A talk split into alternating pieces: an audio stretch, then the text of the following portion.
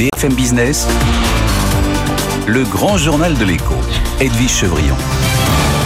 Bonsoir à tous et bienvenue dans ce grand journal de l'écho. On parlera de beaucoup de sujets, on parlera des soldes. Allez, quand même, c'est le top départ euh, des soldes. Mais est-ce que ça sert encore à quelque chose? On en parlera après le journal de Stéphanie Colo avec Johan Petiot, directeur général de l'Alliance du commerce. Ensuite, c'est Marie Guimot, la présidente, la seule femme présidente de KPMG pour la France. Comment font les entreprises? Comment les entreprises arrivent à gérer les questions d'approvisionnement, la question d'inflation? Comment ça se traduit dans leur compte euh, Est-ce qu'il y a des difficultés? Elle sera là pour tout nous expliquer. Ensuite, c'est François Omril, le président de la CFE-CGC. E Évidemment, on parlera de cette loi sur le pouvoir d'achat et puis on parlera des tensions de plus en plus grandes euh, au sein des entreprises. Et pour finir, on refait l'écho avec Nicolas Bavrez et euh, Michael Darmon avec euh, la locution, vous le savez, d'Emmanuel Macron à 20h. Tout de suite, Stéphanie Colo. Retrouvez toutes vos émissions en live ou en replay et toute l'info secteur par secteur. L'application BFM Business, tout BFM Business avec vous.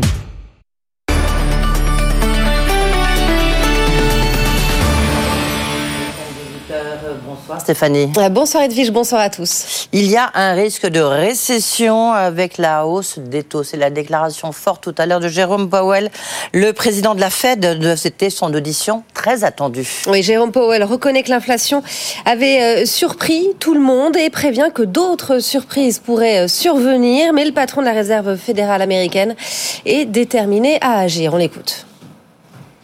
La Fed est fortement déterminée à faire reculer l'inflation.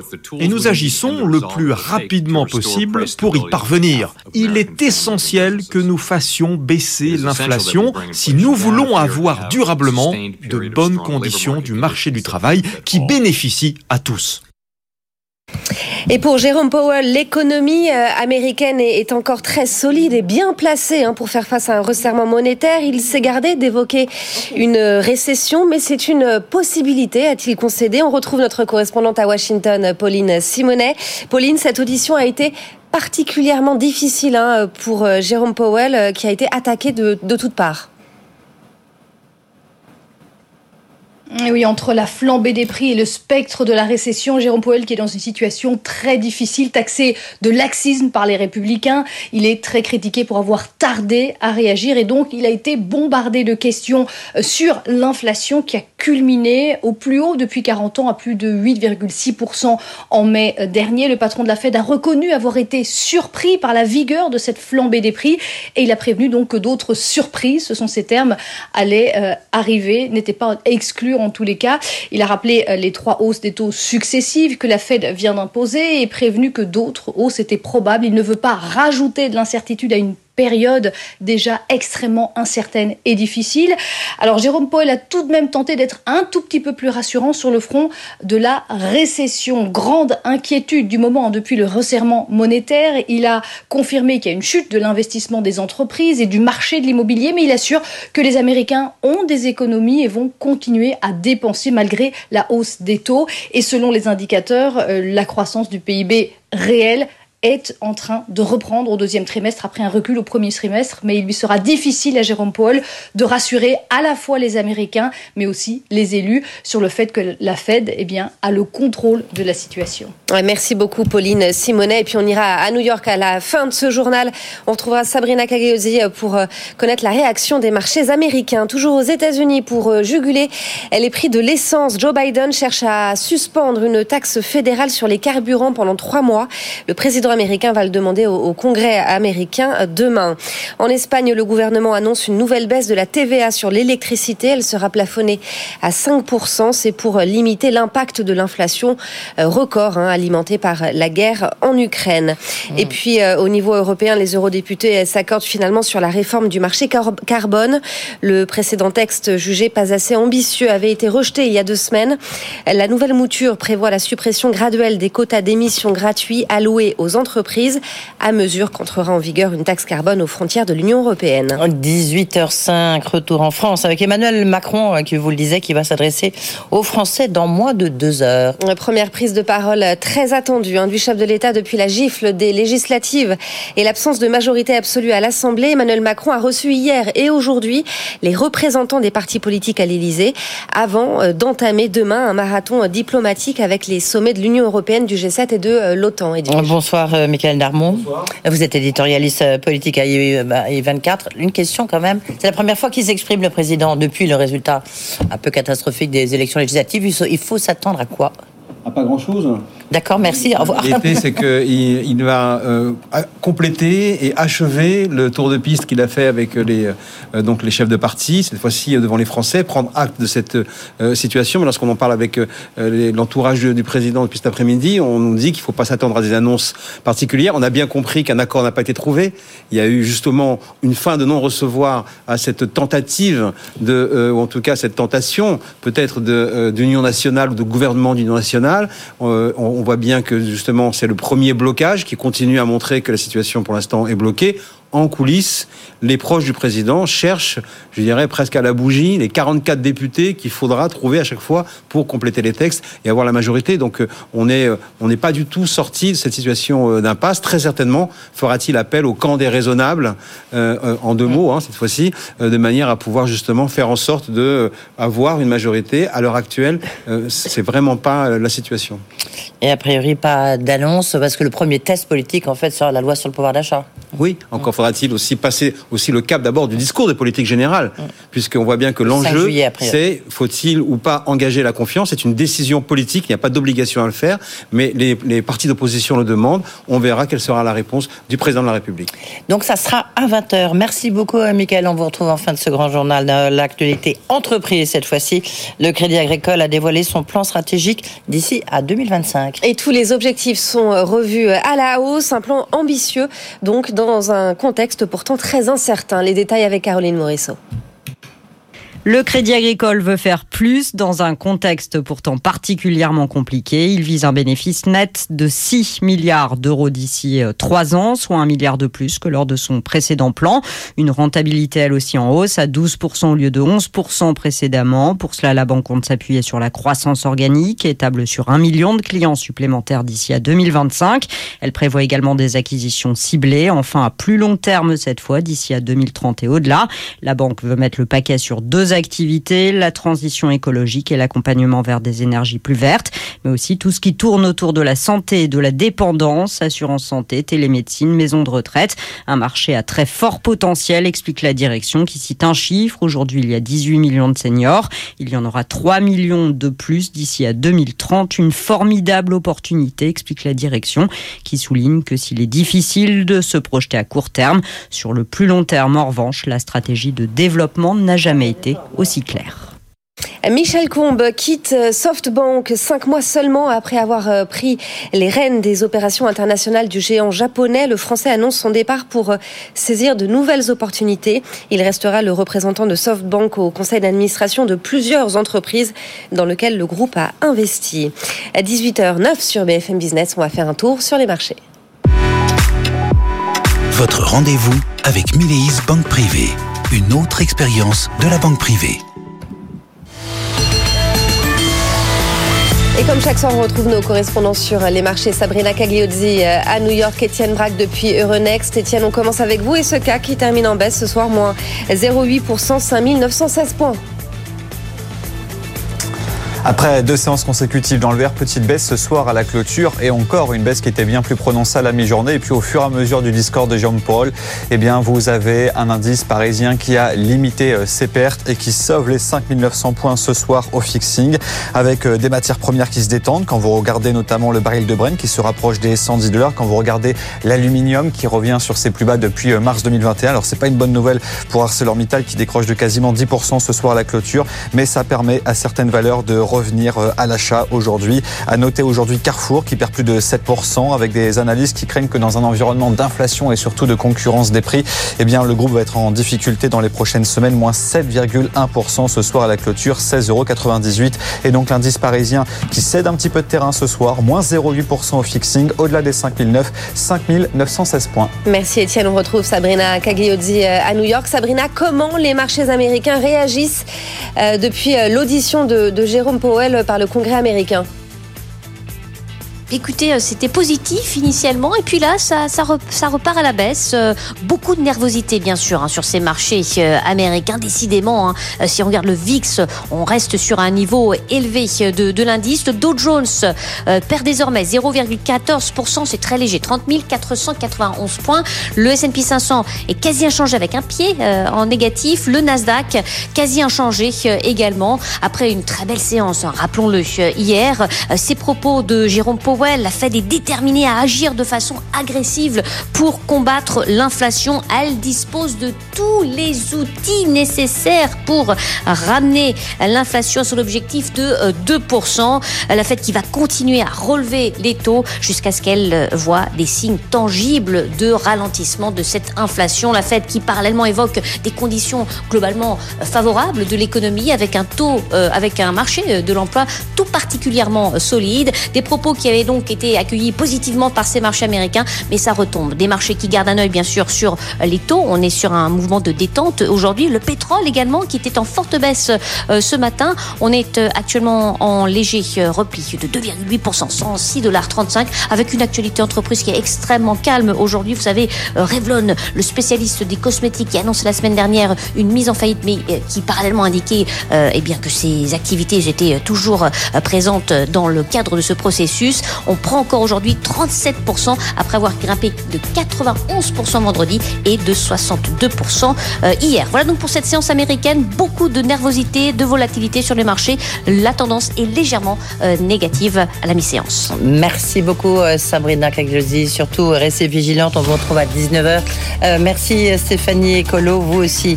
Rendez-vous 19h dans un instant, on parle des soldes. Et oui, ça existe encore les soldes. Est-ce que ça sert encore à quelque chose? Est-ce que c'est des bonnes seul. On en parle avec euh, Johan Petiot, qui est directeur général de l'Alliance du commerce. BFM Business, le grand journal de l'écho, Edwige Chevrillon top départ donc des soldes. Est-ce que ça sert encore à quelque chose les soldes? Est-ce qu'il y a des belles promotions? On en parle avec Yann Petiot, directeur général de l'Alliance du commerce. Bonsoir Yann Petiot. Bonsoir. Merci d'être euh, avec nous, euh, surtout aujourd'hui. C'est un jour important pour vous, pour l'Alliance du commerce. C'est vrai qu'on se pose la question en disant euh, est-ce que ça sert encore à quelque chose? Les soldes, oui. ça sert encore quelque chose. Ça sert d'abord dans son objectif premier d'aider les commerçants à écouler leur stock en fin de saison. Et puis ça sert surtout, dans cette période d'inflation qu'on connaît tous, à euh, apporter euh, des bons prix et permettre peut-être aux Français de faire des bonnes affaires euh, dans, dans, les semaines à venir. Oui, et en même temps, on voit, il y a des indépendants qui disent, mais voilà, ça fait, on a des stocks gigantesques de 20 à 30% c'est beaucoup trop tôt. Alors la dernière fois, c'était beaucoup trop tard. Donc ils sont jamais contents. On est d'accord là-dessus. Mais euh, est-ce que c'est vrai qu'il quand il y a autant de stocks, peut-être que les soldes arrivent un petit peu tôt Alors, ce qui est vrai, c'est qu'on ne mettra jamais euh, d'accord tout le monde sur la date des soldes. Ça fait 5 ans que je suis dans ce milieu et depuis 5 ans, on a chaque saison le débat sur la date des soldes. Je pense que les commerçants, après deux ans d'instabilité, de fermeture de commerce, où les dates ont bougé, avaient besoin cette année euh, de stabilité. Donc, c'est important qu'on conserve les dates, on va dire, classiques. S'agissant des stocks, je ne partage pas tout à fait ce point de vue peut-être que certaines enseignes ont en effet beaucoup de stocks cette année, mais vous savez, depuis deux ans, on a quand même appris à gérer les stocks euh, avec prudence. Quand votre magasin ferme, quand l'Asie euh, est aussi fermée, avec tous les problèmes de transport, de logistique euh, qu'on a connus, les enseignes ont souvent mieux géré leurs stocks avec un peu moins de commandes et ont été plus prudents sur le stock. Donc, rassurons les clients, il n'y aura pas de rupture de stock en, magasin, mais on n'a pas aussi euh, des volumes de, stock invendus euh, extrêmement importants. Il y, a, beaucoup d'incertitudes quand même, on est d'incertitudes politiques, d'incertitudes économiques. Est-ce que vous, euh, est-ce que évidemment, enfin, la question du pouvoir d'achat va peser sur ces soldes, sur le niveau de, réussite de ces soldes? Bien sûr, c'est notre principale inquiétude tant pour les soldes que pour les mois à venir. On sait qu'en période d'inflation, les Français sont obligés de faire des arbitrages de consommation et que souvent ces arbitrages de consommation vont d'abord euh, vers l'alimentaire, vont d'abord vers l'énergie, le logement, ce qui est bien normal, et sont défavorables à notre secteur. Donc ça, c'est véritablement une inquiétude pour les semaines à venir, mais j'ai envie de dire pour les 18 mois euh, à venir, et auxquels on attend des réponses fortes de la part du gouvernement. Pour autant, je crois que toutes les enseignes aujourd'hui ont à cœur d'essayer de maîtriser euh, l'inflation sur leur marché et de proposer des prix bas. Et les soldes, encore une fois, c'est l'occasion pour les consommateurs de faire de bonnes affaires. Et il y aura des bonnes affaires à faire en magasin. Ah justement, il y aura des bonnes affaires, vous nous dites, c'est-à-dire ça va commencer fort, les promotions vont être de combien? Qu'est-ce que vous avez donné un peu euh, comme consigne ou du moins qu'est-ce qui vous est remonté? Oui, on donne pas de, on donne pas de consigne. Tout le monde est libre de sa politique euh, commerciale, mais oui, on voit dès, dès aujourd'hui, euh, il y a, il peut y avoir jusqu'à des moins 50%. On sait que dans les soldes, ce qui est véritablement important, c'est le lancement et les 15 premiers jours. C'est là véritablement où les soldes se font. Donc c'est pour ça que certaines enseignes ont choisi de commencer fort. en même temps, est-ce qu'il y a des touristes? Il y a beaucoup de touristes actuellement en France. Est-ce que ça a un impact? Est-ce que les soldes un impact fort. On sait que à Londres c'est le cas, en Grande-Bretagne c'est le cas parce que c'est des sols qui sont énormes. Est-ce que c'est est-ce que c'est aussi vrai en France? Oui, en tout cas, le retour des touristes en France est vraiment un bon point à souligner. On a souffert durant deux ans euh, de leur absence. C'est particulièrement vrai euh, à Paris pour les grands magasins qui sont exposés à la clientèle touristique internationale. Donc oui, ça a un impact sur le commerce, aussi bien en période de solde que hors période de solde. Donc euh, il faut saluer ce retour du touriste. Les Européens sont très présents, les Américains aussi sont de retour. Donc c'est une excellente nouvelle pour l'ensemble de l'économie et notamment pour notre secteur. Quels sont les hum, là où il y aura le plus de promotions Les soldes seront les plus fortes dans quoi? Alors moi, c'est essentiellement euh, l'habillement que j'ai. Donc euh, bien sûr. Euh, oui, mais ça sera les chaussures, ça sera Notre secteur sera sera touché. Tout le monde pourra en bénéficier. Ce qu'on ce qu'on voit en sortie euh, en, sortie euh, post-Covid, c'est euh, le retour des achats de vêtements de cérémonie, parce qu'on ne faisait plus de mariage dans les deux dernières années, on ne faisait plus de baptême, plus de, plus de cérémonie. Et donc c'est vrai qu'on voit le retour de ces achats de vêtements, et c'est encore une fois une occasion de se faire plaisir pour, pour ces cérémonies. Lorsque je vous ai introduit, euh, je disais, mais est-ce que les soldes, ça sert encore à quelque chose? Je m'explique. D'abord sur Internet, je veux dire, vous avez des promotions tout le temps, souvent qui sont aussi bonnes que euh, que les soldes. Euh, il y a en plus toutes les boutiques sont les ventes privées et puis il y a euh, la, semaine spéciale de je sais pas trop quoi. Enfin, on peut tous observer ça. Est-ce que finalement ces genres de mécanismes ne sont pas en train de tuer les soldes? C'est vrai qu'en tout cas, elles ont fait du mal aux soldes et on voit depuis ces dernières années les soldes, Et tout le monde le fait, êtes d'accord Perte d'emploi, je suis totalement d'accord. Y compris les grands magasins. Avant les soldes, on a eu les, ventes privées. Donc il y a plusieurs périodes promotionnelles dans l'année. Ça, on ne peut plus le nier. Et en bon chercheur, vous pouvez trouver un bon prix, en tout cas tout au long de l'année. Mais les soldes restent quand même un moment unique pour l'ensemble du commerce. C'est ce qui unit véritablement tout le commerce. D'ailleurs, vous m'invitez aujourd'hui, tout le monde parle du lancement des soldes. Donc c'est une période commerciale que tout le monde fait en même temps, que vous soyez petit, moyen ou grand, vous profitez de cette animation commerciale. Et je pense que c'est important, en tout cas quand on en parle aux enseignes, c'est important de conserver ce moment euh, unique d'animation commerciale pour tout le monde. Vous disiez, euh, on va avoir des bons prix, moins 50% des promotions tout de suite. Hein. En tous les cas, c'est ça que vous nous disiez. Cela dit, est-ce qu'il n'y aura pas une tentation, vu que l'inflation des coûts, elle est là, euh, elle est dans les coûts de transport, elle est dans le des textiles, elle est partout, donc elle est dans les vêtements, elle est dans l'habillement. Une petite tentation, je veux dire, de de hausser les prix pour euh, amortir tous ces chocs. Alors on a déjà une inflation hein, qui existe sur notre marché depuis quelques mois et c'est vrai, vous avez totalement raison. Les entreprises aujourd'hui sont prises dans un, étau avec un dilemme entre euh, garder un, prix accessible pour les clients dont on sait que c'est le principal, euh, le, principal argument d'achat aujourd'hui en période inflationniste. Et en même temps il faut que les entreprises conservent une, rentabilité parce qu'elles ont besoin d'investir, il faut qu'elles offrent de nouveaux services à leurs clients, il faut qu'elles se transforment sur le digital, il faut qu'elles fassent leur transition écologique, il faut qu'elles remboursent leur PGE. Vous savez que beaucoup euh, d'entreprises ont pris euh, deux ans de franchise avant de rembourser leur PGE, et donc c'est maintenant qu'ils commencent à rembourser leurs prêts.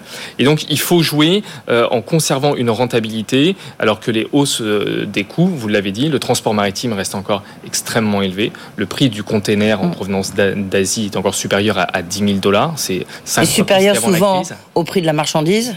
C'est ça. Et donc, en effet, il faut, c'est véritablement notre enjeu, c'est comment on conserve euh, nos marges et une rentabilité qui nous permette d'investir dans les prochains mois face à, toute la hausse. Donc, le, le, prix des soldes va s'en trouver impacté de facto. Oui, le prix des soldes, mais comme le prix sur l'ensemble de nos marchés. C'est sûr qu'aujourd'hui, on va gérer euh, avec beaucoup plus de prudence les, des marques parce qu'il faut qu'on puisse jouer entre prix et rentabilité. Donc, les soldes ne seront pas aussi bonnes que d'habitude, aussi fortes elles, pourront ne pas l'être sur autant de produits. Vous avez raison. En tout cas, dans, ah dans, les mois à venir, il va y avoir une inflation aussi sur notre marché, c'est certain. Le, est-ce que les, produits, les, produits de seconde main, on voit que maintenant de plus en plus, je recevais le patron du printemps il y a quelques semaines qui nous expliquait ça, on voit que c'est quelque chose qui marche de plus en plus. Pour vous, est-ce que ça modifie justement, euh, euh, alors bon, je ne sais pas quel impact ça peut avoir sur les soldes, mais est-ce que ça, ça modifie votre commerce? Ah Oui, c'est certain, c'est un nouveau marché. Aujourd'hui, on évalue le marché de la seconde main à 1,2 milliard d'euros et il a augmenté énormément. Mais pas que sur l'habillement. Pas que sur l'habillement, vous avez raison, euh, de, de, manière totale, avec des acteurs euh, technologiques extrêmement forts. Vinted qui fait 70% de part de marché mm. sur ce sur si la seconde Vinted est incroyable. C'est ça. Et donc, en effet, si une nouvelle concurrence, un nouveau marché sur lequel les enseignes ont tous les atouts pour réussir aussi. Elles le font. Elles font du troc en magasin. Elles développent des plateformes de seconde main. Il faut y aller parce que ça répond répond aussi à une double attente des consommateurs. Un, le prix bas. La seconde main, c'est un prix accessible tout au long de l'année. Et aussi une attente forte des consommateurs de, euh, de mieux consommer, de moins consommer avec un impact plus limité sur la planète. Et la seconde main réunit ces deux impératifs. Donc c'est un nouveau marché qui se déploie auquel il faut aller. Est-ce que vous, vous observez, euh, Yann Petiot, quand même une, euh, alors certes, une digitalisation croissante, je veux dire oui, mais je veux dire une, vraie, un vrai changement euh, dans les mentalités et dans le comportement des, chefs, de, enfin, de chefs d'entreprise ou des indépendants dans l'habillement? En tout cas, on constate un, vrai changement de transformation dans les modes de consommation de, nos, de, nos, clients avant et après crise, c'est plus, plus du tout la même chose. On n'a pas retrouvé le niveau de fréquentation des magasins qu'on connaissait euh, avant crise.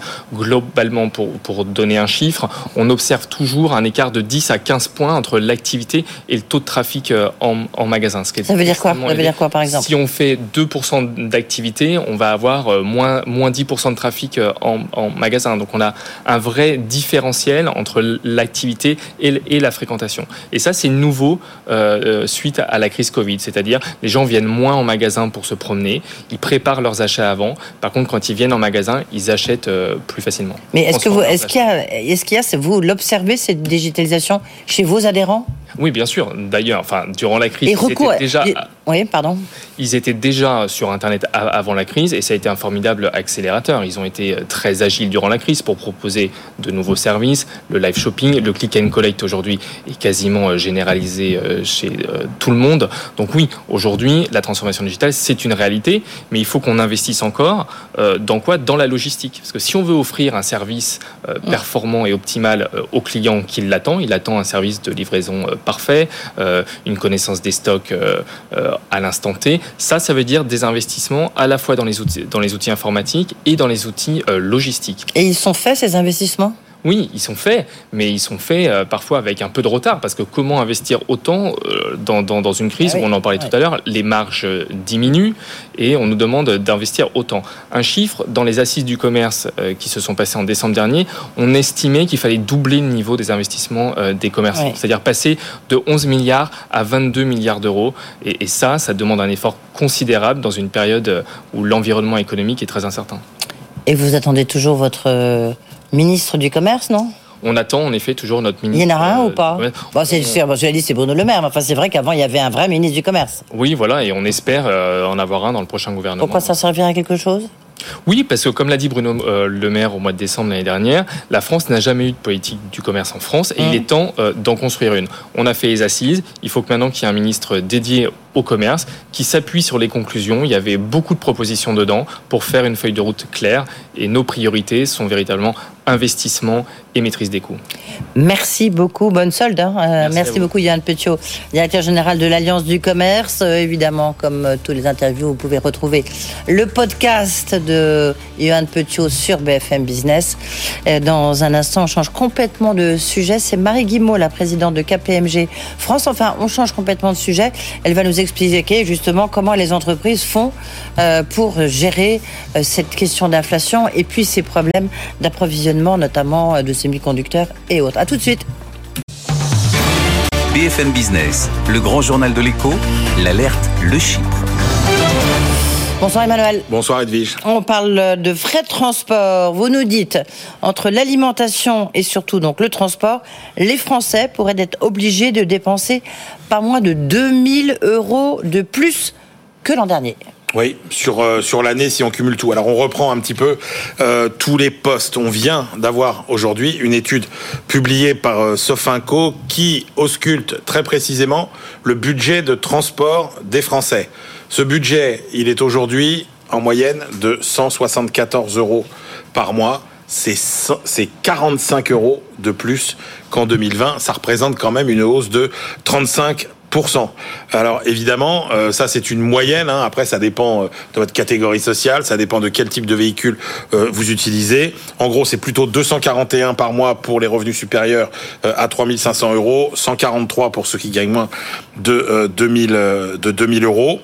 Alors après, si on se penche sur les modes de locomotion, le budget moyen consacré à un transport individuel à moteur, donc la voiture, la moto ou le scooter, c'est 64 euros de plus euh, par mois.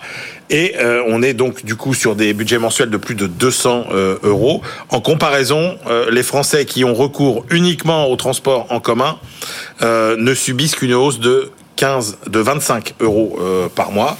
Alors ce qui est mmh. étonnant, c'est que le budget des Français qui utilisent un vélo, par exemple, eh ben, il augmente aussi. Euh, il augmente pourquoi? Bah, Tout simplement parce que euh, vous utilisez plus euh, votre vélo et que donc... Bah, ça coûte pas cher d'utiliser un vélo bah, ça, ça qui est bizarre Si, parce qu'il y a des frais d'entretien en plus, mmh. notamment, qui sont assez substantiels. Et donc, évidemment, tout ça a un impact sur les comportements, puisque les Français marchent davantage et utilisent aussi davantage les transports en commun, 25% euh, plus nombreux à fréquenter les transports en commun. Et retenez bien le dernier chiffre qui risque d'être un chiffre absolument central dans tous les débats sur la transition écologique, l'acceptabilité des Français, etc. Il y a deux tiers des Français qui considèrent que les moyens de transport durables ne sont pas compatibles avec leur mode de vie, sachant que plus de 7 sur 10 euh, prennent leur voiture pour aller travailler au quotidien. Vous voyez le chemin qu'on a à parcourir. Mm. Si je rajoute le budget alimentation, et là, euh, on a Allianz qui a fait des calculs, c'est 200 euros euh, par personne de plus par an. Donc quand vous mettez bout à bout, si vous avez une famille de 4 personnes, que vous mettez les 200 euros annuels pour l'alimentation, plus les 45 euros par mois pour les transports, pour les parents par exemple, bah, effectivement, vous êtes quand même à pas loin de 2000 euros. Qu'est-ce qu'on met en face de ça comme réponse politique? Vous voyez que ce qui se prépare pour la rentrée, notamment euh, la prime euh, de éventuellement 100 euh, euros plus quelques suppléments si vous avez des enfants, on est quand même très loin du compte. Ouais, très loin et c'est pas fini. Merci beaucoup Emmanuel Le Chip. Tout de suite, Marie Guimot, la présidente de KPMG pour la France. Justement, on verra ces problèmes d'inflation pour les entreprises. À tout de suite. BFM Business, le grand journal de l'écho, Edwige Chevrillon. Et c'est Marie Guimot qui est donc la présidente de KPMG pour la France. Bonsoir. Euh, merci d'être là, Marie Guimot. Beaucoup de questions à vous poser parce qu'il y a tout d'un coup beaucoup d'actualités en plus dans votre secteur avec cet accord qu'il y a eu euh, euh, hier à Bruxelles sur le reporting extra-financier. On l'attendait. Hop, c'est tombé là. Il y a la question. Tiens, il y a une question un peu. Je sais pas si vous avez entendu la nouvelle chanson de Beyoncé qui s'appelle The Big Quit. Donc la grande démission très en vogue aux États-Unis. KPMG, j'imagine que vous êtes touché aux États-Unis, peut-être aussi en France. Ça vous inspire quoi? Alors ça m'inspire euh, beaucoup d'attention parce qu'effectivement, euh, nous sommes un métier de service d'hommes et de femmes. Et euh, pour nous, effectivement, la motivation de nos équipes, le sens qu'on donne dans leur travail, la flexibilité nouvelle des nouveaux modes de travail, c'est un sujet sur lequel on travaille beaucoup. Moi, j'y suis très attentive. Et pour moi, c'est surtout des, des, parcours de carrière intéressants. Voilà, plein de sens. Vous êtes êtes confronté à ça déjà en France ou pas encore? On, est confronté ah, à ça d'une certaine façon. Alors pas dans les proportions qu'on connaît évidemment aux États-Unis, mais pour moi et au cœur du projet que je porte avec KPMG en France, c'est essentiel parce que ce sont des compétences qu'on fait grandir. La seniorité, ça prend aussi euh, voilà euh, du temps, on le sait. L'expérience est très importante. Et pour faire le lien avec le premier euh, sujet que vous évoquiez, le, sujet du reporting extra-financier, eh bien, vous voyez, c'est un élément qui donne du sens à l'implication euh, de toutes nos équipes, puisqu'aujourd'hui, ça n'est pas seulement la matière financière ou opérationnelle, mais bien euh, les grands sujets de transformation écologique, sociétale, éthique. Hein, Alors, euh, on, va revenir là-dessus, mais c'est vrai que vous êtes au cœur de l'actualité, évidemment, comment se portent les entreprises, comment les entreprises, je veux dire, ça se traduit soit dans leurs comptes, tout ce qui se passe, les problèmes d'inflation, les problèmes d'approvisionnement. Je ne sais pas si vous avez vu euh, l'usine de Stellantis de Rennes, je ne sais pas si c'est un de vos clients, euh, qui a donc à, est à l'arrêt jusqu'au 1er juillet, bah, faute de semi-conducteurs. Vous êtes confronté à de situations semblables euh, parmi vos clients? Alors effectivement, on, sert à la fois des très grands clients comme Stellantis, comme des entrepreneurs dans l'ensemble des régions en France. Effectivement, parmi les sujets, les trois principaux sujets finalement, on a euh, les chaînes logistiques et les systèmes d'approvisionnement. En tête de liste en tête de liste dans les trois principaux euh, principales problématiques. Et effectivement, l'autre enjeu, c'est euh, de pouvoir continuer à assurer les productions, les distributions. Et il y a des hommes et des femmes hein, qui en dépendent. On l'a vu avec votre sujet sur Stellantis à Rennes. Mmh. Ce qui est vrai aussi, c'est qu'il y a un sujet de répercussion potentielle de l'inflation sur le coût des matières, euh, sur le coût des biens produits ou des services à un moment où on est face à différents types de, pénuries, les matières premières, les biens euh, semi-finis issus de, la métallurgie, par exemple. Et la guerre en Ukraine a révélé ces, interdépendances euh, nouvelles. On ne les avait pas forcément vues à ce point pendant la crise du Covid. Et puis, ce sont aussi euh, des matières agricoles ainsi que les ressources humaines. On le sait bien, c'est un enjeu. Et au moment où le pouvoir d'achat est à l'agenda mmh. voilà, pour la société française, et pas seulement en France, c'est un vrai sujet de, Oui, mais en même temps, comment ça se traduit dans les comptes? Est-ce que, par exemple, vous avez eu du mal à clôturer euh, les comptes euh, euh, au premier trimestre, voire, voire au second semestre? Est-ce que vous avez du mal? Parce que tout est un peu en l'air, c'est un peu comme le climat politique. Hein. c'est vrai. Alors, il y a beaucoup d'incertitudes, effectivement, qui pèsent sur... mais vous, vous aimez pas, par définition, vous aimez pas l'incertitude nous, on aime effectivement plutôt la stabilité mmh. et en tout cas la visibilité. Alors, c'est pas nous simplement en tant que cabinet d'audit et de conseil, mais c'est surtout les entreprises et les entrepreneurs qui aiment mm. pouvoir projeter euh, leurs investissements, leurs Oui, d'accord. Non, mais comment ça se traduit Comment ça se traduit vous, donc, là. concrètement, en fait, euh, nos clients recherchent euh, à dépendre moins de certains fournisseurs, ou en tout cas d'avoir un éventail de fournisseurs ce que vous observez. important, se posent les questions de l'élasticité du prix auprès des consommateurs, de leurs services, de leurs biens, jusqu'où ils vont pouvoir répercuter, jusqu'où ils ne le pourront pas au détriment du coup des marges. On a également l'inflation des salaires, notamment dans les entreprises. On y viendra, on reviendra sur l'inflation des salaires. Donc en fait, ce sont plutôt des marges qui sont comprimées des sujets de résilience qui se posent, qui se posent à court terme, mais qui se posent aussi dans le moyen terme, parce qu'effectivement, la guerre en Ukraine, au moment où on relevait le nez, je dirais, après le Covid, a replongé les entreprises dans des sujets de court terme, parfois des sujets vitaux. beaucoup de travail sur la supply chain, en fait, hein, c'est ça. Beaucoup de travail sur la supply chain, sur la digitalisation, effectivement, et euh, sur la modélisation aussi, parce que euh, bien souvent, euh, ces, ces, écrasements de marge vont avoir potentiellement des répercussions sur la capacité à investir ou la capacité à se financer. Et vous l'observez, c'est justement l'impact que ça peut avoir sur les investissements on, commence à préfigurer ce que pourrait être un ralentissement économique, une inflation plus soutenue, plus longtemps. Et ça, c'est euh, voilà, c'est on, est un peu au début de, cette euh, voilà de ce repli. Euh, mais effectivement, ça fait partie des premières préoccupations de nos clients. Et les entreprises, là, le climat, il est comment parmi vos, vos clients Parce que KPMG, c'est le Big Four, vous êtes un peu partout. Alors, on va rester sur la France, bien sûr, mais est-ce quel, quel est le climat? C'est beaucoup de d'incertitude. En même temps, la croissance, elle était là. Donc, euh, oui. ils sont dans quel état d'esprit? Alors, la croissance, elle était là. Je crois que c'est une recherche vraiment euh, d'agilité, de moindre dépendance, euh, de pouvoir bouger vite de pouvoir ajuster. Donc on est vraiment dans le temps de l'adaptation. Euh, et euh, ce qui se, enfin, voilà, ce qui s'égrène, hein, ce sont des, voilà, des, des KPI, des, des, indicateurs qui sont quand même euh, moins optimistes que ces, ces derniers vous, mois. Vous sentez un basculement dans l'état d'esprit justement en, en, tout cas, une attention beaucoup plus forte. Oui. Et je dirais une préparation à, voilà, peut-être une phase de, de, de repli. Peut-être pas très longue, oh. mais sans doute un, donc voilà, vous, vous, un ralentissement. oui. Oui, parce que l'inflation ah, est, hein. est, là, euh, parce que euh, effectivement euh, les taux d'intérêt vont remonter un peu plus radicalement ou plus plus rapidement aux États-Unis que euh, ce que n'annonce la BCE mm. en Europe, mais néanmoins il y a une préoccupation et une grande attention sur euh, l'avenir. Hausse de salaire, est-ce que vous, est-ce que là il y a des modélisations chez KPMG sur les hausses de salaire? Je parle de chez vos clients. Après, je vous poserai la question chez vous, puisqu'effectivement vous avez raison dans le service, c'est vraiment un des points très forts. Voilà, donc dans le service, euh, grand nombre de secteurs d'activité ne trouvent plus euh, suffisamment, euh, voilà, d'hommes et de mmh. femmes pour continuer à assurer euh, leur service, pour continuer à croître aussi, parce qu'il y a eu un rebond extrêmement extrêmement fort. Donc ça, c'est euh, effectivement une rareté des ressources ouais.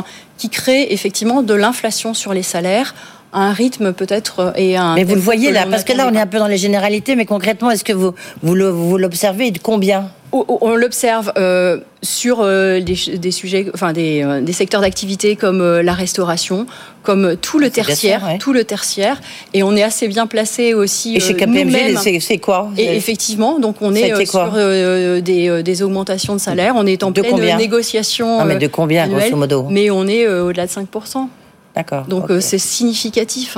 Ouais. On est vraiment sur des et puis on, nous sommes aussi euh, des générations, j'allais dire, et c'est ce qu'on voit aussi chez nos clients qui n'ont pas forcément eu l'occasion et l'expérience de gérer de l'inflation sur, euh, sur toutes ces dernières années. Donc on, est dans, on rentre dans autre chose, dans une ère où effectivement il va falloir pouvoir euh, adapter euh, les modèles de façon beaucoup plus fréquente. Et c'est ce qu'on a vu d'ailleurs sur la supply chain par exemple. Beaucoup de questions à voir encore avec vous. Le... Vous avez travaillé pour l'État, j'imagine, KPMG alors, on, on, travaille pour le secteur public, notamment les collectivités. Vous avez vu ce projet de loi là, là, il y a un rapport explosif. Il y a les sénateurs qui ont dévoilé donc une proposition de loi avec euh, oui, des mots euh, pour mettre fin à l'opacité. Euh, Qu'est-ce que plus de transparence Qu'est-ce que ça vous inspire Alors, un cabinet. Vous redoutez ça non, écoutez, un, un, un cabinet d'audit et de conseil est soumis au quotidien à des règles de déontologie, de transparence. Ah, visiblement, ça a été un peu plus compliqué, quoi. Ouais. Effectivement, mais je pense que, effectivement, comme mmh. dans euh, le secteur privé, le secteur public va demander maintenant des reporting, euh, des euh, voilà beaucoup plus de transparence sur la sélection des, euh, des, des, des fournisseurs de services on y est relativement habitué dans les cabinets d'audit et de conseil. Bah, visiblement non, parce que sinon il n'y aurait pas eu ce scandale, Marie Guimau. On n'a peut-être pas que des, euh, des, sociétés de conseil qui sont dans notre, euh, voilà, dans notre euh, culture de. Donc McKinsey n'a pas la même culture que KPMG. En tout cas, nous faisons des métiers réglementés et donc ce socle de culture de la transparence. Il y, y, a beaucoup, il y a des phénomènes de scission oui. entre le, la fonction audit et la fonction conseil.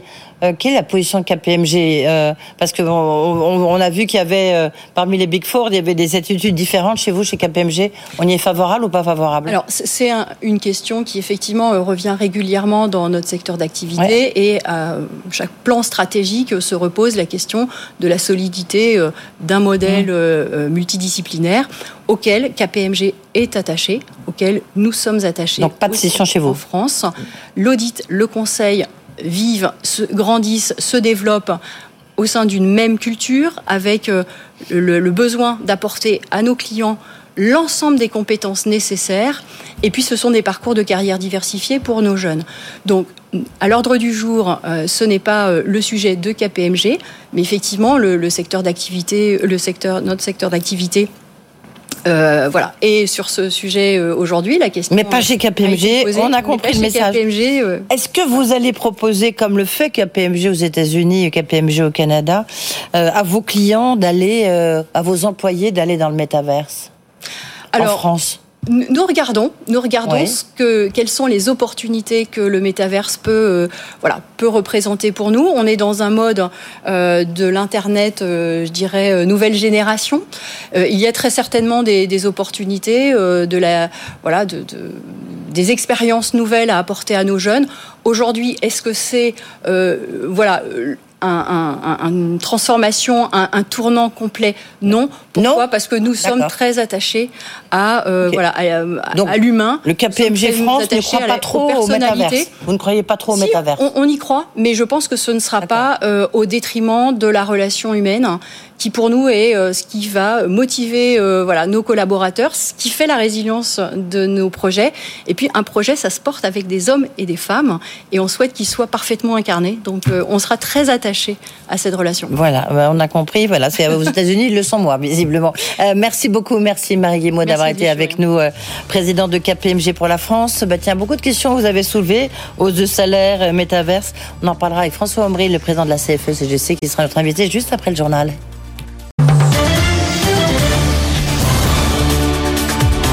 BFM Business, le grand journal de l'écho, Edwige Chevrillon.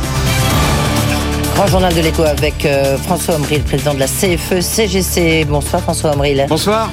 Quelle va être l'attitude des syndicats? Je m'explique. Il y a un climat économique très difficile, voire peut-être euh, une récession en vue. Il y a un climat politique dégradé et un climat social qui est difficile avec les problèmes d'inflation et de pouvoir d'achat.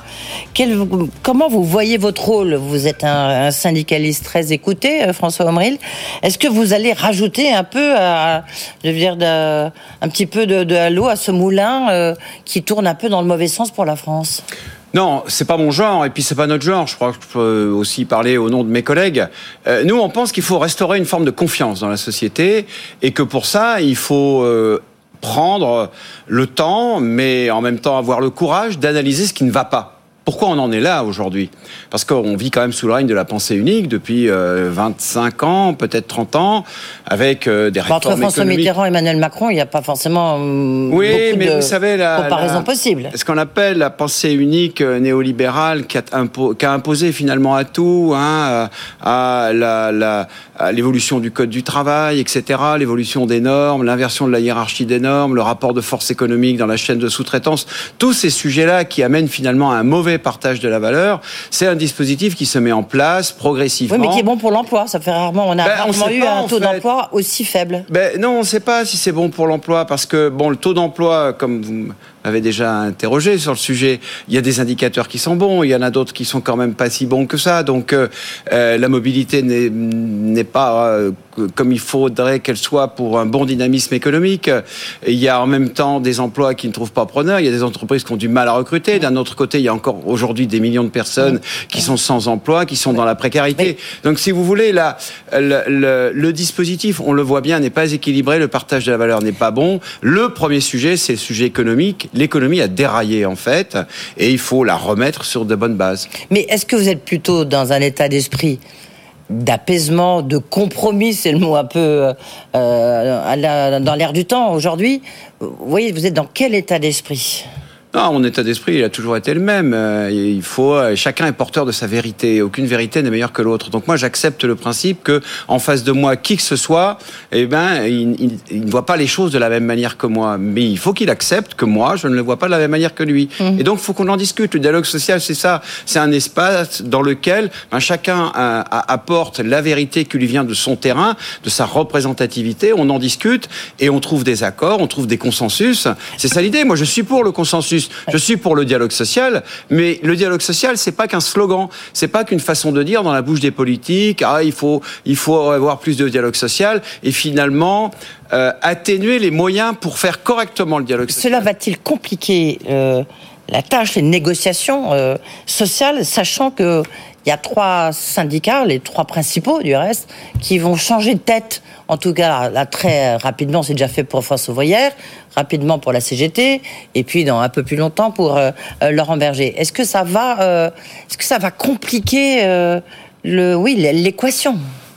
Vous me faites peur, hein vous m'avez pas cité. Euh, ça... Ben non, justement. Mais euh, non, moi je crois pas du tout. Vous savez, euh, pour le coup, je, je, je, parle pour moi. On, quand même un responsable syndical, il identifie quelque chose de son organisation. On n'est pas par hasard dans une organisation. On ne fait pas un parcours dans l'organisation par hasard. Et donc un leader syndical, il ressemble à son organisation, il la rassemble et il parle au nom des militants dans la couleur de son organisation. Donc en fait, on a un mandat et le mandat il est au service de l'organisation. Euh, on peut changer les têtes, c'est pas un problème, ça. Mmh. Hein. Oui, d'accord, ok. Oui, enfin, oui et non, quand même. On, voit l'importance que ça peut avoir. Euh, même vous, regardez, vous êtes venu, vous portez haut les couleurs de la CFE. Oui, bien sûr, d'accord. Est-ce que, est-ce que vous avez une euh, vous avez des remontées difficiles. On, dit qu'il y a des mouvements de grève, il y a des cas particuliers. Euh, on en dira un mot. Mais est-ce que vous, vous avez des remontées oui. du terrain dans des secteurs très divers notamment sur la question du, pouvoir d'achat et euh, de, des salaires. Oui, oui, non, mais honnêtement, les, les, remontées sont assez, mais les remontées sont assez inquiétantes. Et je vais vous dire pourquoi. Euh, moi, je suis un ancien, et donc j'ai connu l'époque où, euh, dans une entreprise, le DRH avait des moyens, avait du pouvoir. Il était capable d'imposer à sa direction générale les éléments qui l'amenaient vers une forme de consensus. Aujourd'hui, ça s'est complètement inversé. C'est-à-dire qu'on a une direction générale qui donne des ordres, qui est absente de la négociation et qui finalement envoie le DRH au carton en lui donnant pas les moyens de négocier correctement. D'une certaine façon, sur le plan social, perdu la clé du champ de tir. On voit bien les accords qui sont négociés aujourd'hui sont relativement faibles par, par rapport à certains accords d'il y a 10, 20 ou 30 ans. Donc, euh, on est dans une situation où les gens, ils ont perdu l'habitude de travailler ensemble, de se respecter, et donc euh, là où on a une situation très tendue, eh ben, on a des interlocuteurs qui savent pas faire, tout simplement. Ils sont perdus parce que ça fait 20 ans qu'ils nous répètent, ah, bah, vous voyez, il n'y a pas d'inflation, donc il n'y aura pas d'augmentation, et quand les résultats sont bons, oui, on vous donne rien parce que peut-être que demain ils seront un peu plus mauvais, etc. Donc aujourd'hui, qu'est-ce qu'on a? On a des entreprises qui ont fait des profits comme jamais. Les dividendes, les dividendes de l'an dernier, c'est le record depuis la guerre. Il y a même des entreprises qui ont racheté des actions, ce qui est un scandale. Et, euh, et en plus, il y a de l'inflation. Donc là, il y a, tout, le monde est crispé parce que les DRH, leur discours habituel, ben, ils peuvent pas le développer. Et en face, il y a des gens qui ont des problèmes de pouvoir d'achat et qui disent, mais attendez, ça va pas. Maintenant, il faut, quand même penser à, partager un peu correctement la valeur. Les négociations, euh, ça se passe bien en ce moment ou pas? Non, les négociations, euh, il y a des entreprises, c'est vrai, qui ont gardé un peu cette culture-là et qui ont réussi euh, de façon relativement précoce d'ailleurs au passage, hein, euh, qui ont négocié très vite, et d'autres entreprises chez qui ça traîne aujourd'hui. Par exemple, donnez des, exemples, allez-y. Ah ben moi j'ai en tête Arkema par exemple, qui est une entreprise, c'est assez unique. Hein. Euh, je sais pas où ils en sont aujourd'hui, ceci dit, hein, mm. mais je sais que quand ils ont démarré les négociations, eh bien les les services RH ils sont arrivés avec des propositions qui étaient indécentes. C'est quand même la première fois dans une entreprise de ce type où l'ensemble des syndicats, en intersyndical, décident un mouvement de grève. Moi, j'ai des collègues là-bas, ils m'en ont parlé, mais ils m'ont dit c'est pas possible. Nous, on arrive avec 10 propositions euh, pour pouvoir justement créer les conditions du dialogue. La direction nous, renvoie en disant mais non, de toute façon, on regardera même pas vos propositions. Ça sera comme ça et pas autrement. Bah, le dialogue, c'est pas comme ça que ça fonctionne. Le dialogue, ça s'apprend. Il faut que les acteurs se respectent. Et aujourd'hui, c'est très exactement le phénomène que je vous dis. Eh bien, euh, on a des structures RH qui n'ont aucune marge de manœuvre. Et quand il n'y a pas de marge de manœuvre, bah, c'est là que les gens s'énervent. Parce que justement, quand on sent que, quel que soit le niveau de constructivité de la proposition qu'on fait, de toute façon, elle ne sera pas entendue, bah, ça finit par fatiguer un peu tout le monde. Le chez Airbus, ça se passe comment? C'est une entreprise que vous connaissez bien? Écoutez, chez Airbus, moi, j'ai pas en tête euh, les, euh, les, résultats et les, éléments, mais d'une manière générale, chez Airbus, on a quand même une culture euh, de l'approche de la relation sociale qui est suffisamment bien ancrée pour pouvoir pour pouvoir avancer. Airbus a affronté quand même pas mal de difficultés au moment justement de la crise Covid et de la nécessité pour ça que je vous posais la question. de faire le plan social. Moi, je vais vous dire ce qui se passe aujourd'hui chez Airbus, c'est la difficulté de recruter. Et pas seulement, ils ont cette difficulté de recruter on pourrait dire peut-être au passage qu'ils ont peut-être licencié un peu trop vite. Et par ailleurs, dans la chaîne de sous-traitance telle qu'elle est organisée, le problème, il est beaucoup aussi au niveau des sous-traitants. Vous savez qu'il y, a des fois jusqu'à sept rangées de sous-traitants.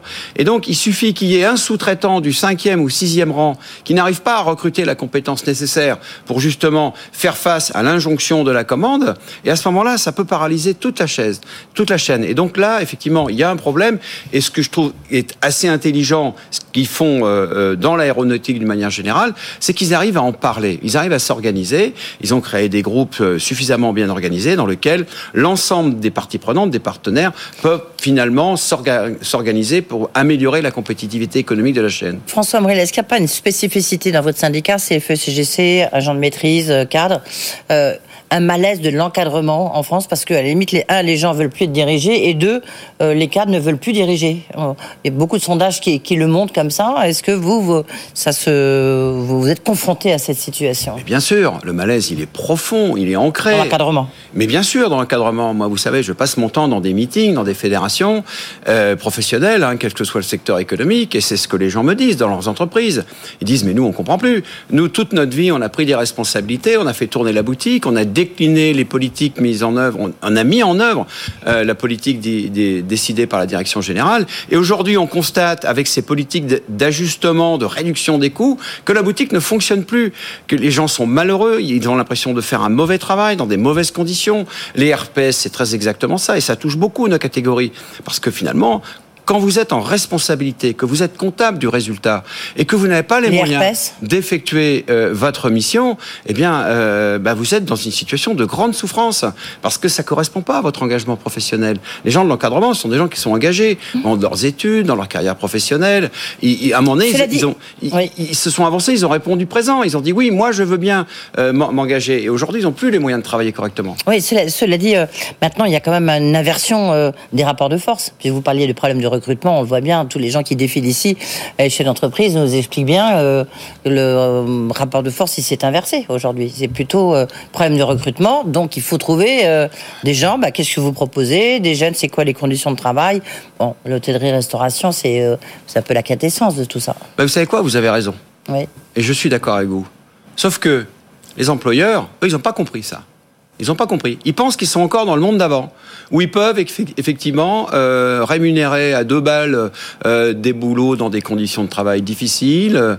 Ils n'ont pas compris ça. Ils n'ont pas compris que les choses avaient changé. Il y a des entreprises qui commencent à le comprendre, qui se sont mis dans le mouvement justement de d'amélioration de la qualité des emplois, évidemment de la rémunération, de la prise en compte des aspirations des personnes à développer des carrières qui ont du sens. Il y a des entreprises qui l'ont compris. Et eh bien ces entreprises-là, ces entreprises qui seront plus qui seront encore présentes demain. Celles qui ne le comprennent pas, elles disparaîtront de toute façon. On voit qu'il y a encore beaucoup de branches où, en tous les cas, les négociations euh, sont très très très difficiles, notamment pour les bas salaires.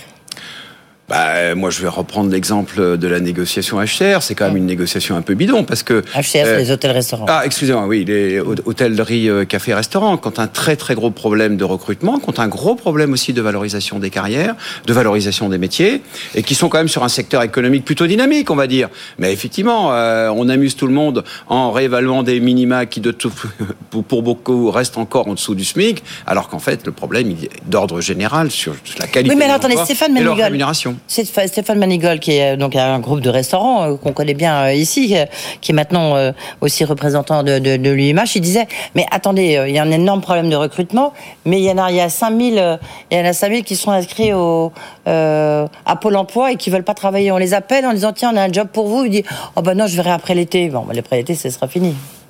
Oui, mais il y a toujours des exemples comme ça. Moi, je je, vais pas nier qu'il existe effectivement, comme dans tous les dispositifs. Parce que quoi qu'il en coûte, t'as pas un petit peu quand même. Euh, mais oui, bien sûr. Euh, mais les logiciels. Euh, écoutez, je, pourrais vous dire aussi surpose. que le, quoi qu'il en coûte, il a aussi beaucoup été à destination des entreprises et mm. que certaines entreprises, soi-disant, mm. d'après Bruno Le Maire, s'étaient engagées à ne pas verser de dividendes et quand même elles l'ont fait. Et donc dans les dividendes de l'année dernière, on retrouve beaucoup d'argent public. Donc voilà, moi je je ne suis pas contre le fait qu'on examine tous les effets d'aubaine qui existent dans les dispositifs en France. Il y en a, et des deux côtés.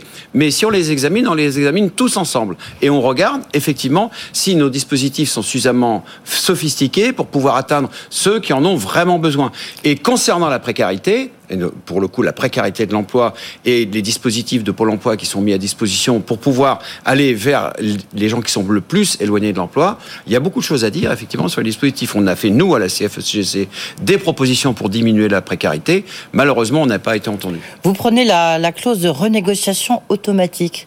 Ça veut dire quoi exactement?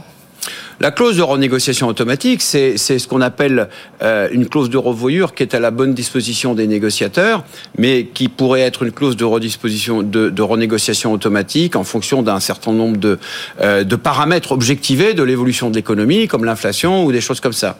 On, on propose aussi quelque chose puisque euh, c'est le sujet pouvoir d'achat qui est très très lié à la question du transport. À l'augmentation de l'essence. Quand on regarde les études de Mm. l'INSEE, la, la- la grosse problématique quand même, c'est ça. Même s'il y a aussi Ouais. quand même sur les matières premières alimentaires, eh bien nous on dit, bah, écoutez, ce serait, c'est quand même pas normal que le dispositif euh, qui était dans la loi l'homme pour euh, euh, permettre par une allocation unique les mobilités douces, comme on dit, hein, il y a que 20% des entreprises qui l'ont négocié. Euh, Moi, je trouve, nous, en tout cas, on propose que tous ces dispositifs-là, eh bien, ils soient, euh, comment dire, conditionnés, euh, pardon, que les aides publiques soient conditionnées aux négociations sur ces dispositifs qui existent et qui ne sont pas utilisés par les entreprises. On pourrait aussi euh, doubler, euh, de, doubler le plafond de la prime transport parce que, effectivement, la problématique du transport, elle est très très liée aussi à l'endroit où on habite, en province, à Paris, dans les grandes agglomérations. Et si on a accès au transport public, euh, ce n'est pas le cas de tout le monde.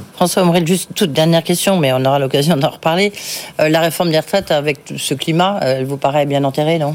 Et vous dites tant mieux?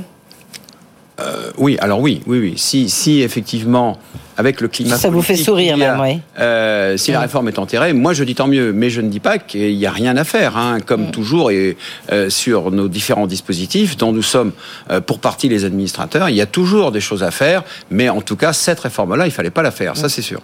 Non, pardon, j'ai oublié une question, une petite, enfin une grosse question. euh, Sur, on parle des, des- des entreprises, un cas particulier, celui d'Atos. Parce que je sais que tous les syndicats sont très mobilisés, notamment la CFE-CGC, parce que euh, on est dans une crise de gouvernance, on est dans euh, aussi une crise peut-être de stratégie d'Atos. Qu'est-ce que vous faites? Qu'est-ce que vous proposez? Écoutez, c'est un sujet euh, sur lequel j'ai pas de euh, comment dire, j'ai pas de compétences précises et j'ai pas d'informations à date. Mmh. Donc moi, euh, comme toujours, je propose d'écouter euh, les sections syndicales des gens sur place, parce que c'est l'occasion de rappeler une fois de plus que s'il y a bien des gens qui sont attachés à leur entreprise et qui sont prêts à prendre les bonnes décisions pour ça, c'est bien les Merci. salariés. Merci beaucoup. Merci François Omril d'avoir été avec nous, Merci vous. président de la CFE-CGC. Euh, dans un instant, c'est On refait l'écho avec Nicolas Bavrez et Michael euh, Darmon, juste avant l'intervention du chef de l'État à 20h.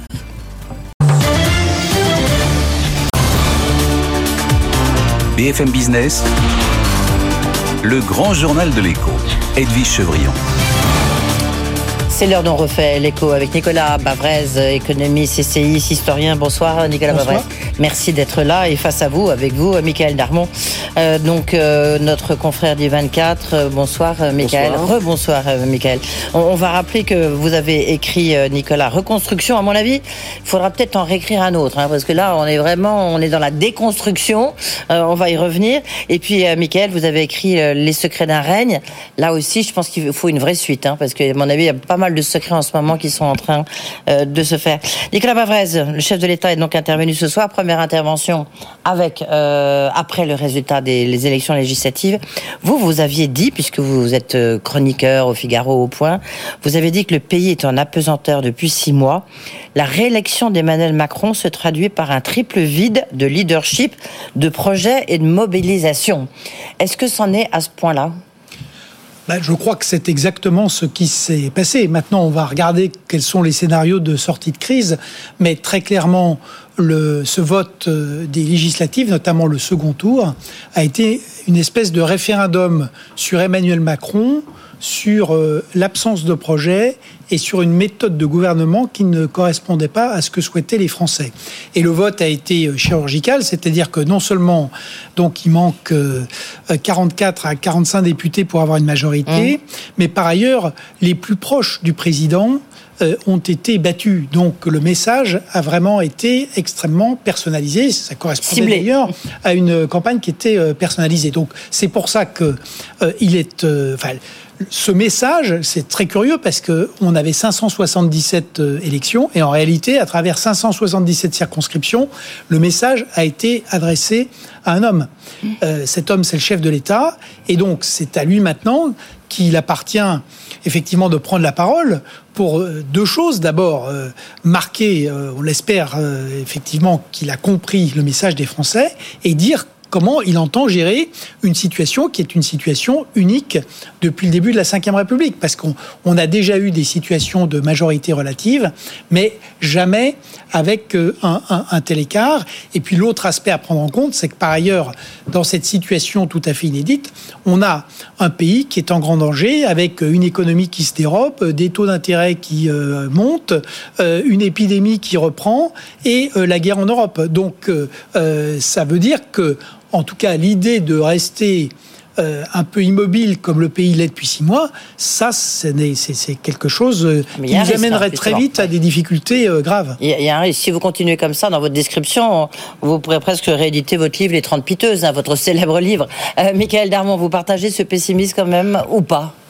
Oui, parce qu'on est dans, le prolongement de ce qu'on avait pu voir justement à travers ce quinquennat de crise qu'on avait pu donc euh, évoquer, où successivement les colères se sont enchaînées les unes aux autres et on sont arrivés au résultat de euh, cette élection euh, à la fois présidentielle et à la fois donc d'élection législative pour ce scrutin, les Français ont, fait, finalement ont voulu euh, euh, dire ce qu'ils pensaient des deux campagnes qui ont été pour escamoter, des débats qui n'ont pas eu lieu, euh, des sujets qui n'ont pas été traités. Combien de fois ont-ils, durant cette campagne, mis en avant le fait que la transition écologique, la santé, l'éducation, l'accès aux soins étaient leurs sujets principaux et voilà qui n'ont jamais été vraiment traités avec le point d'orgue il y a quelques jours avant le, le deuxième tour d'élection législative, où là, le président de la République sur un tarmac euh, d'aéroport disait c'est la République ou le chaos, c'est le chaos ou moi. Et donc ils ont, ils ont de part, premièrement ils ont dit ce qu'ils en pensaient, et deuxièmement ils ont de fait fait la réforme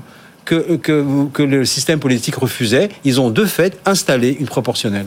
Oui, euh, oui, oui. Puis les chiffres euh, le sont là. C'est très intéressant de voir l'attitude de Marine Le Pen. Mais ça, c'est un qui, qui prône le sérieux par rapport à peut-être à l'extrême gauche. Euh, on, on, reviendra là-dessus. Il y a juste quand même les deux tiers des Français qui finalement, selon un, sondage, euh, deux tiers des Français qui sont très très contents que Emmanuel Macron n'ait pas la majorité absolue. C'est quand même très très contradictoire. Pas forcément, parce que euh, j'en reviens à ce qui était dit sur le, le quinquennat qui vient de s'achever ce quinquennat, ça a été un quinquennat jupitérien. Hum. Vraiment. Quand on regarde, euh, il y a eu plus d'ordonnances que de lois. Euh, il y a eu un conseil de défense qui a géré une épidémie, ce qui est quand même quelque chose de tout à fait singulier. Et de fait, tout le pouvoir a été concentré euh, à l'Élysée, avec un certain nombre de résultats positifs, mais en tout cas une, vraie crise de la démocratie qui a trouvé là son, son aboutissement. Et c'est là où j'allais dire, on est dans une situation qui est une situation euh, risquée, mais qui est aussi intéressante parce que euh, il peut y avoir euh, une part de choses positives. On l'a dit, pour la première fois, on a une assemblée qui va représenter mieux l'état du, pays, avec modulo le problème de, de l'abstention. Par ailleurs, euh, on, va avoir euh, donc peut-être que ça va inciter à utiliser la loi de manière plus intelligente, pas à tort et à travers. On aura peut-être un peu plus d'oxygène démocratique, donc un peu moins de mouvements euh, dans la rue. C'est une bonne chose. Attendez. Et ensuite, on, va avoir des forces politiques, alors qu'on était déjà reparti sur l'idée que, avant même d'avoir élu le Parlement, on expliquait que tout allait se passer dans un improbable Conseil national de la refondation. Bah, là, ça c'est plus du tout le cas besoin de manière. le CNR, on n'en a plus besoin. On, a ah, peut-être ah, enfin, ah, un, si vous voulez, cette espèce de cinquième république qui est l'absolutisme euh, inefficace on va peut-être avoir euh, moins d'absolutisme, mais peut-être un peu plus d'efficacité si on sait passer des compromis et se concentrer sur les priorités. Ah oui, mais il faut changer les Français. Euh, non, je dis ça euh, comme ça en souriant, mais, mais c'est vrai. Michael Herman, le CNR, vous ne croyez pas que le Conseil national de la refondation, il, est mort bah, Ça y est, le Parlement, le peuple est entré au Parlement. il peut avoir un, rôle, un rôle paradoxal pour Emmanuel Macron. Il peut s'en servir pour continuer à dévitaliser le, le, Parlement. Parce que quand même, l'enjeu, c'est que la manœuvre sera grossière, non? il va quand même devoir aussi nous convaincre maintenant le Parlement l'importe. Alors qu'on sait très bien que c'est pas vraiment l'instance qui l'a le, plus intéressé durant euh, le quinquennat et sa manière de gouverner, on vient de le, rappeler durant le précédent euh, quinquennat. Donc de ce point de vue-là, il y a euh, une nouvelle méthodologie à mettre en place pour lui, et de manière à pouvoir aussi montrer qu'il n'est pas dans l'immobilisme. Parce que lui, il, a un problème, c'est qu'il est en train de découvrir la difficulté du second mandat qu'est-ce qu'on fait lorsqu'on est, on est Ah, plus soumis à trou aucune vide, réélection parlait, euh, et dont parle dans ses chroniques Nicolas Bavard. Ça, c'est il un trou vide. euh, On voit bien que c'est alors soit c'est un trou, un trou vide ou un immobiliste qui l'organise lui-même, parce que d'aucuns pourraient penser qu'il aime bien rester sur cet état un peu comme ça, euh, au-dessus de tout le monde. Né- euh, nébuleux. Il profite de cette réélection inédite. Il pense que c'est, au fond, l'acquis principal, c'est d'avoir été réélu de manière exceptionnelle, donc ça lui suffit. Soit il s'en sert pour effectivement entrer et marquer sa, sa- sa- sa place dans l'histoire des présidents français. Tiens, vous qui, qui aimez beaucoup l'histoire, qui êtes un historien, euh, euh, Nicolas Varvez, est-ce que vous êtes. euh, est-ce que ça y est. Ce que je viens de dire, c'est- intéressant ce que vient de dire euh, Michael Darmon. Ça y est, il est inscrit, dans- il, il rentre dans l'histoire parce qu'il a été le président qui a été réélu. Est-ce que maintenant il peut dire, moi c'est terminé, ça y est, l'essentiel pour moi, on sait qu'il adore l'histoire, c'était de m'inscrire dans, dans l'histoire de France. C'est. Si vous voulez, le grand, Non, mais- para- le grand paradoxe, c'est que euh, il- il- ce qu'il a réussi et qui était inédit, c'est d'être réélu sans passer par la case cohabitation. Mm. Sauf que là, en réalité, c'est une espèce de cohabitation qui ne dit pas son nom. Euh, et, et donc, c'est. euh, euh, Oui, le- parce qu'il le- a la le- le majorité par- quand même, il a la majorité. Alors oui, il, enfin, il a une majorité euh, relative. C'est pour ça qu'il y a un socle sur lequel il peut construire. Mais c'est vrai qu'il va devoir répondre à deux grandes questions qu'il a systématiquement éludées, comme on l'a dit euh, euh, dans la campagne présidentielle et dans la campagne législative. C'est à quoi doit servir ce second quinquennat? Ce second quinquennat, pourquoi faire? Et jusqu'à présent, il s'est soigneusement abstenu d'y répondre. Mais là, il va falloir euh, quand même euh, le faire, parce que si on veut passer un accord de gouvernement, encore faut-il savoir sur quoi. Et la deuxième question, euh, c'est que il y a eu un énorme écart entre les mots et les actes, c'est-à-dire que les mots après sa réélection étaient plutôt euh, en accord avec euh, la gravité du moment. Et il a expliqué que euh, on changeait d'air, qu'on allait changer de méthode de gouvernement. Et en réalité d'abord il s'est rien passé. Et ensuite on s'est aperçu que le nouveau gouvernement était en réalité un gouvernement complètement dans la continuité, avec toujours, enfin, encore plus de technocratie, encore moins de politique, encore plus de petits gestes de communication, mais pas du tout euh, ce que les, les- les Français pouvaient attendre et qu'on attend toujours, c'est-à-dire euh, euh, quel cap et, et- et avec euh, euh, euh, quelle organisation politique pour répondre à la crise démocratique majeure que traverse notre pays.